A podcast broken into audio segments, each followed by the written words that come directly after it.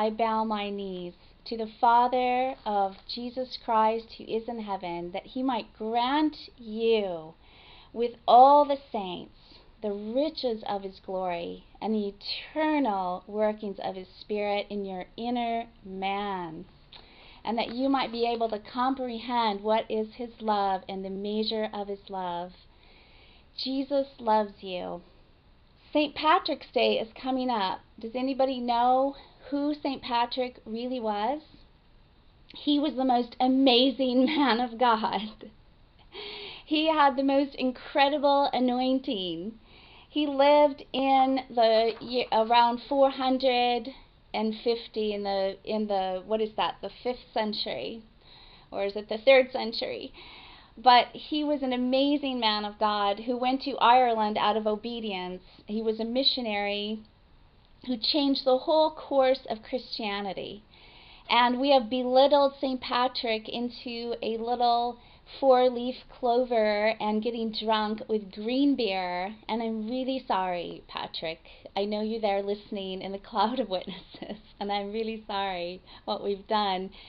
He was such an anointed man of God. He went to Ireland when there was nothing but pagan religions and witchcraft, and demons would flee, and powers would break open right before him and d- disassemble, and people were healed and restored, and the whole center of Christianity was moved to Ireland during his ministry and for the the the years that followed that for a few hundred years the whole center of Christianity was centered around St. Patrick and I want to read to you his prayer because it's so powerful and I really want to minister to the saints who minister in his name.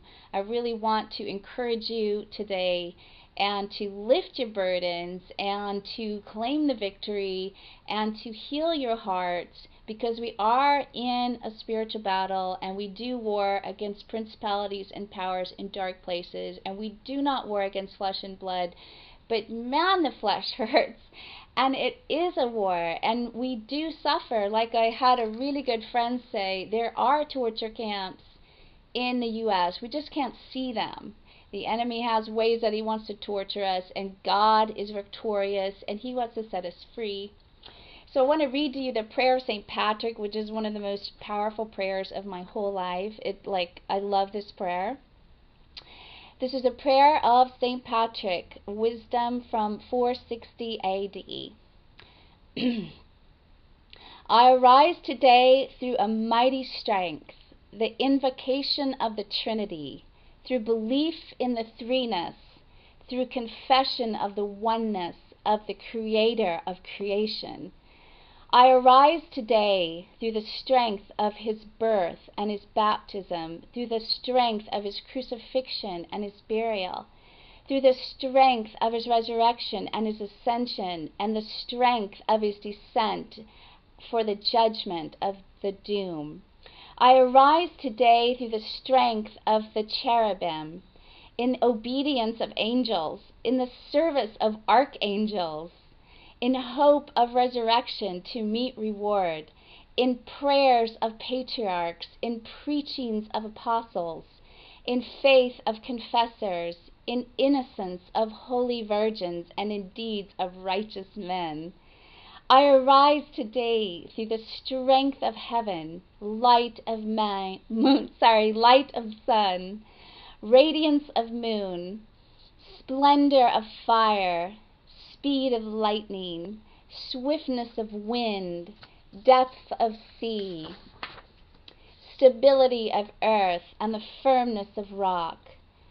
I arise today through God's strength to pilot me, God's might to uphold me, God's wisdom to guide me, God's eye to look before me, God's ear to hear me, God's word to speak to me, God's hand to guard me, God's way to lie before me, God's shield to protect me, God's host to save me and you from the snares of devils, from temptations of vices, from everyone who shall wish me ill, afar and near, alone and in the multitude. I summon today all these powers between me and those evils, against every cruel, merciless power that may oppose body and soul, against incantations of false prophets, against black laws of pagandom, against craft of idolatry,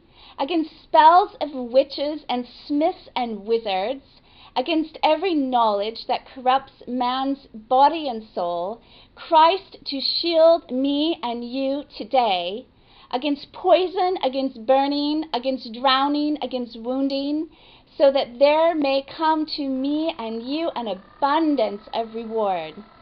Christ with me, Christ before me, Christ behind me, Christ in me, Christ beneath me, Christ above me, and Christ on my right and Christ on my left. Christ when I sit down and Christ when I rise up. Christ in the heart of every man who thinks of me. Christ in the mouth of every one who speaks of me. Christ in every eye that sees me.